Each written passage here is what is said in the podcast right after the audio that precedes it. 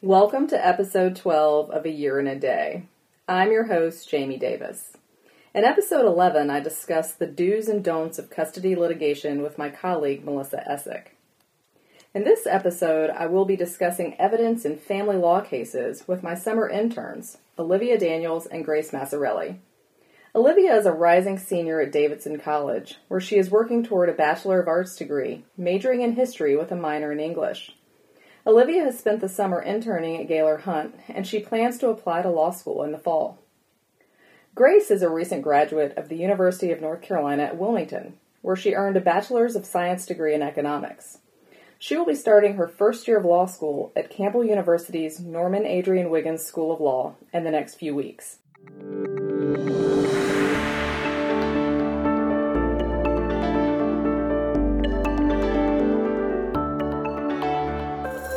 Welcome, ladies. Hello. Thank you, Jaime. So I'm really glad that you ladies are here with me today.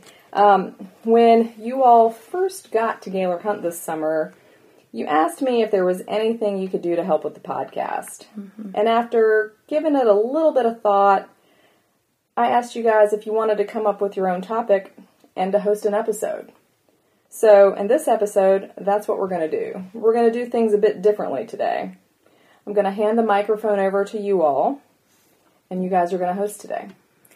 Thanks, Jaime. We're excited to be here, right, Grace? We cannot wait.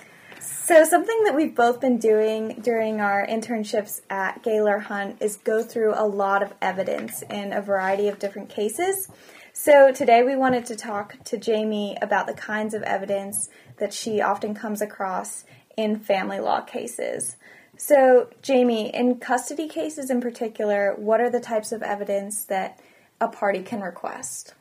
Well, so in general, parties can request evidence that is relevant to the pending subject matter or that's likely to lead to the discovery of admissible evidence. So, in custody cases, what we are typically asking for um, are things related to the health and welfare of the children, like school records, medical records, um, if any testing has been done, maybe one of the children has a learning disability.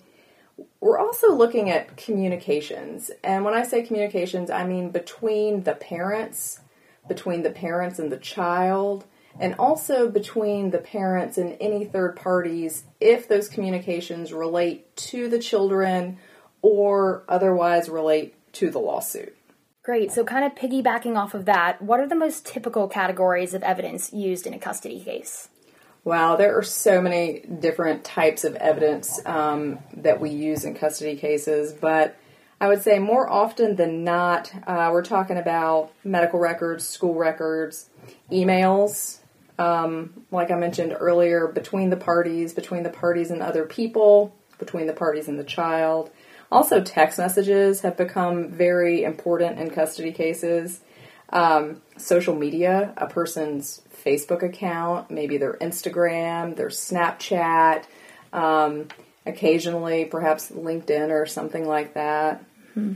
Um, even the computer, the smartphone, or the tablet itself um, can be requested in discovery in a custody case, as well as any you know, regular pictures, print pictures, electronic pictures, maybe audio recordings, videos, and in some custody cases, um, believe it or not, we even have PI reports that we use. Wow, that is a lot of evidence to sort through. Um, how would you request this type of evidence? Well, there are typically two ways that we can go about um, asking for these things to be produced. One way is what's known as a request for production of documents. Um, that is a formal request that we serve on the other side, and it basically sets forth all of the different things that we're asking for. You know, maybe a category is produce all pictures of you with the minor children from a certain date to the present, or, or something like that. Another way that we can request evidence is through the use of a subpoena, um, and we can serve that subpoena on a third party who might have evidence that is relevant to our custody case.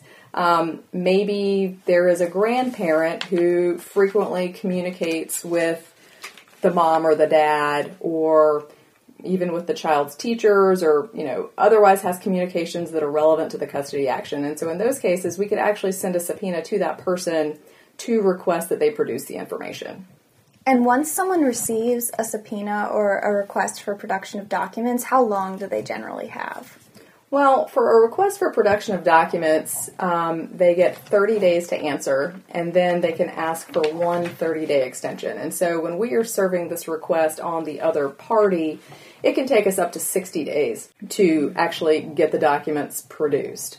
Um, with a subpoena, the time frame is usually a little bit shorter. Um, sometimes we can get the documents, you know, in I'd say two weeks or so. Um, sometimes a little longer. So, can parties request each other's medical or mental health records as evidence? Um, they can if it is relevant to the case. And I will say that in most custody cases, typically if there are mental health records, um, it can be argued by one side or the other that those records are relevant. And so if we want to request, for example, the other side's mental health records, um, we would need to do that through a judge signed subpoena. Um, another way that we could get those records would be if if both sides have mental health records that need to be produced, perhaps both parties would be willing to sign a release um, so that both parties' records would be produced. And then, is anyone ever allowed to delete evidence? So the answer is no. Um, a party should never delete evidence. Um, if you are already a party to a lawsuit, that goes for your text messages, your emails, your Facebook page, believe it or not. You can't go on and cherry pick which photos are not very flattering of you and, and delete mm-hmm. them. Um, you're under a duty to preserve evidence. And this is true even if you think that you might become a party to a lawsuit. So let's say that you and your um, partner get separated and there is a chance that there could be a custody lawsuit, at that point you are under a duty to preserve evidence. And when you go speak with a lawyer, if you do, your lawyer should tell you that. They should advise you that you should, believe it or not, um, make a backup of evidence that could be destroyed. For example, um, data on a cell phone, right? You know, people lose their phones, phones get destroyed Maybe you drop your phone in the pool. Um, mm-hmm. Um, you need to have a backup of that evidence so that you have complied with your duty to preserve it for the lawsuit. And what are the consequences of deleting evidence? Um, so it depends. Um, but what could happen if you are involved in a lawsuit and the other side can show the court that you purposefully or even negligently deleted your electronic evidence, the court can draw an inference that whatever the evidence was would have been negative to your position. And so that's a pretty big deal. Um, it's much safer and a better course of action just to preemptively protect your electronic evidence. That way you don't find yourself in that position. Okay, so assuming that you have an electronic device, how do you go about obtaining the evidence that may or may not be on the device? So typically, what we do is we hire an expert to do that. Um, you know, most lawyers are not going to be skilled in making an image of a cell phone, but you hire a forensic um, electronic expert who can make an exact copy of the computer hard drive or the tablet or the cell phone itself. So, when a device is imaged, does the opposing party just receive all the information and data that has been on that device?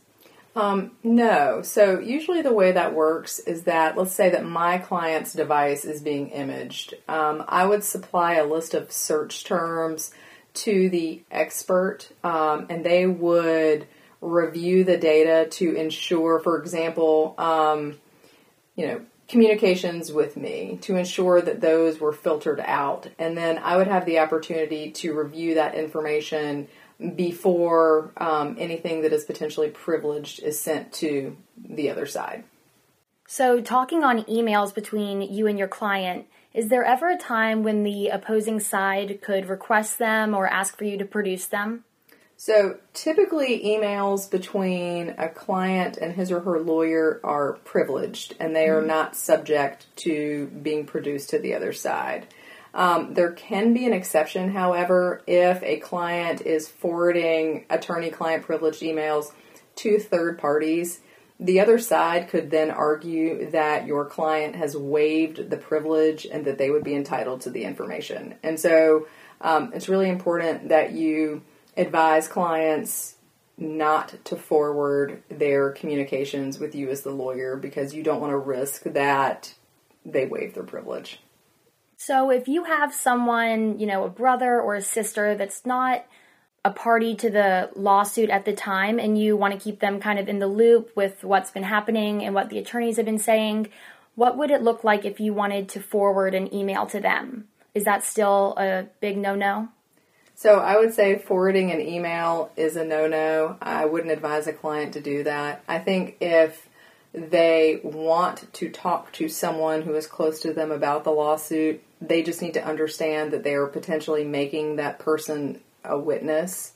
Um, I think it's fine to still talk about your children and your life and how you're feeling. Um, but you know, your close friends and family members probably don't need to know all the ins and outs of your lawsuit. Um, you know, if there's somebody who you want to come testify for you, great. But just remember that anyone you're talking to about this stuff is potentially going to be a witness in your case. So once you get emails, for example, from the opposing party, how would you use that in court or in the custody case itself? So typically, if they are emails that we have gotten from the other side, we will use them in court to impeach the person's testimony. And so, what that means is if the other side is trying to paint this picture in court that they always communicate um, very cordially with the other parent, and it's the other parent who's, you know, ratcheting up the tension. And let's say I've gotten some emails from this person um, in Discovery where they say just terrible things about my client. I will use those emails to show the court that um, the other party was not being honest in their testimony. So, a little earlier, we mentioned cards and calendars and that sort of evidence. How would you exactly use a, a card in court? Yeah, I can see where that might be a little confusing. So, mm-hmm. typically, if we use like a greeting card, um, maybe it's I'm going to use a Mother's Day card, and in the Mother's Day card, the dad was just going on and on about what a wonderful mother this woman was. That you know she's a blessing. That you know, she's the best thing ever.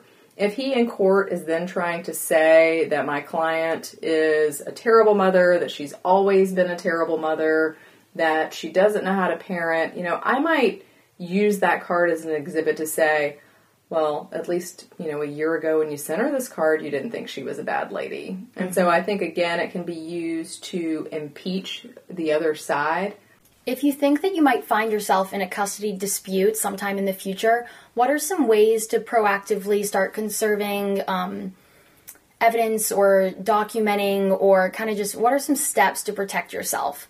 Well, really, you just said the key word. It is all about documenting. Um, it's important to keep a journal or some sort of record where you can just jot down notes of things that have happened. Um, let's say that your co parent is routinely late picking up your child from school, make a note of it. Um, if you know he or she didn't show up at the parent teacher conference, make a note of it. You're not going to remember these things most likely by the time you get to a trial if there ever is one. And so, really, I encourage my clients to keep a custody journal or just, you know, it could be a notebook with some notes in it about things that have happened, you know, the date and what happened. And I also encourage them that if something strange happens and they can't really pinpoint why it's strange, note it. You know, did the other parents say something that, you know, just didn't sit right with you? Make a note of it. Um, you may never need this stuff again one day, but if you need it, you have it. And so I think it's just better to be prepared um, same with a, a calendar. I think calendars are really important to just again, you may never need this, but you know, it's good to know how many overnights your kids are with you versus with the other parent. And so those are a couple of things I think you can do. I also think that you um, can start communicating with the other parent in writing about important things just so you both know what you agreed to. Um, if it's about a pickup time for the children, if it's about whether or not the other person agrees that your child can participate in an extracurricular activity. if the two of you agree on a variation in your basic custody schedule because somebody needs to go on vacation and maybe they need to pick the child up a day earlier, just have that stuff in writing, and that way neither one of you will be confused later about what the deal was. So, one form of evidence that we haven't discussed yet are financial documents. When can you request bank statements or other financial reports in a custody case?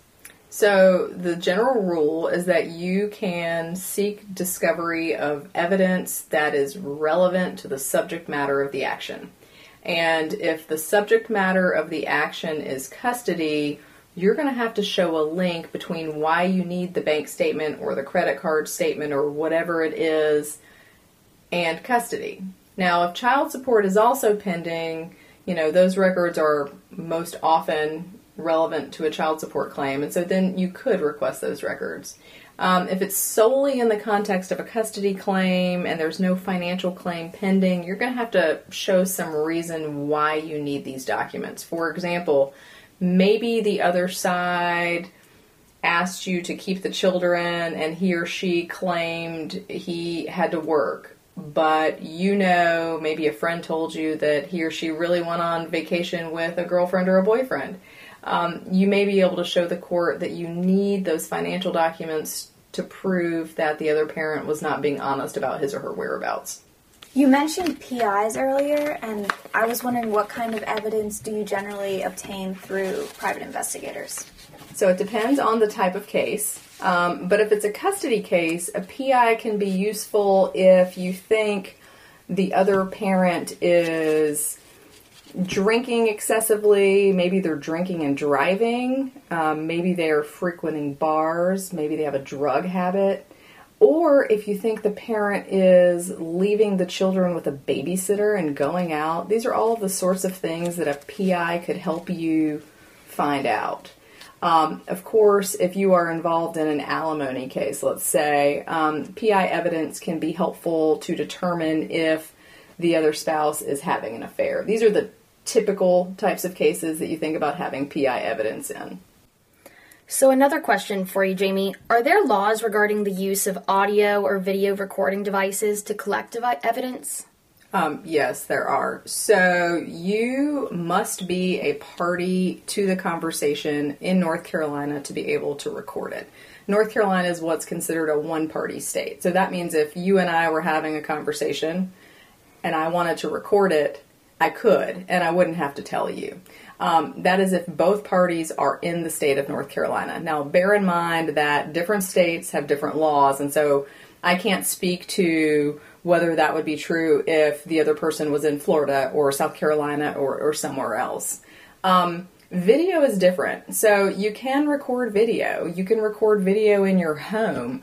Um, but the video recorder needs to be in a more public area of the house. It, it all goes back to whether the person being recorded would have a reasonable expectation of privacy. And so, a camera in the bedroom, probably a bad idea. A camera in the bathroom, again, bad idea. But mm-hmm. if there is some sort of recording device, again, this is we're talking video, not audio. Audio is different.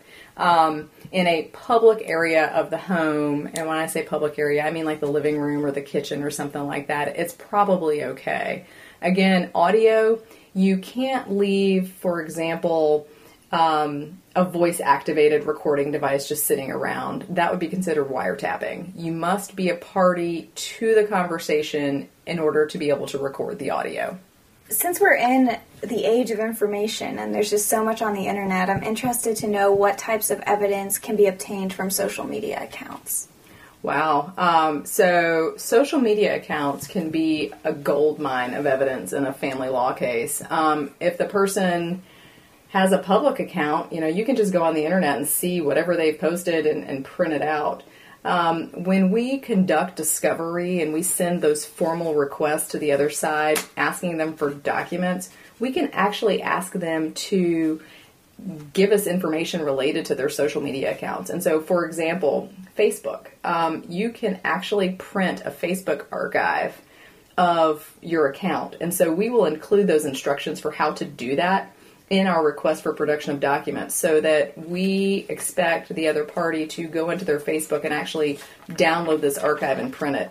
And it's kind of scary, but the archive basically has everything in it that you have ever done on Facebook. Um, if you have posted a picture, if you have made a comment, even your Facebook Messenger messages oftentimes are included in that archive. And so, for a family law attorney, social media can be crucial to the case.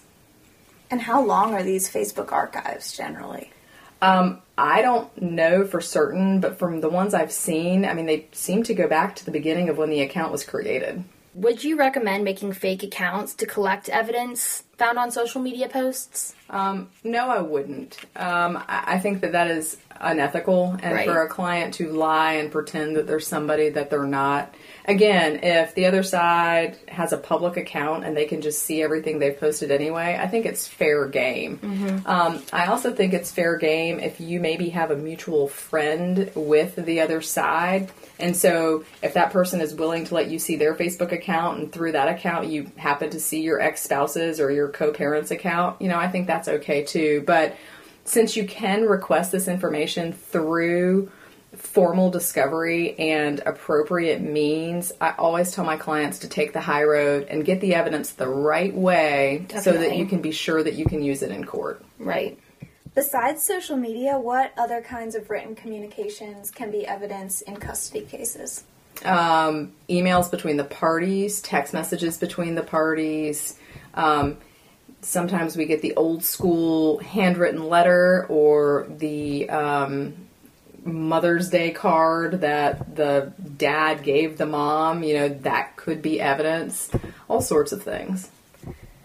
And so, do you recommend that um, during a lawsuit or a conflict, attorneys be copied on written communications between the opposing parties? No. Um, I think that the parties themselves should communicate with one another.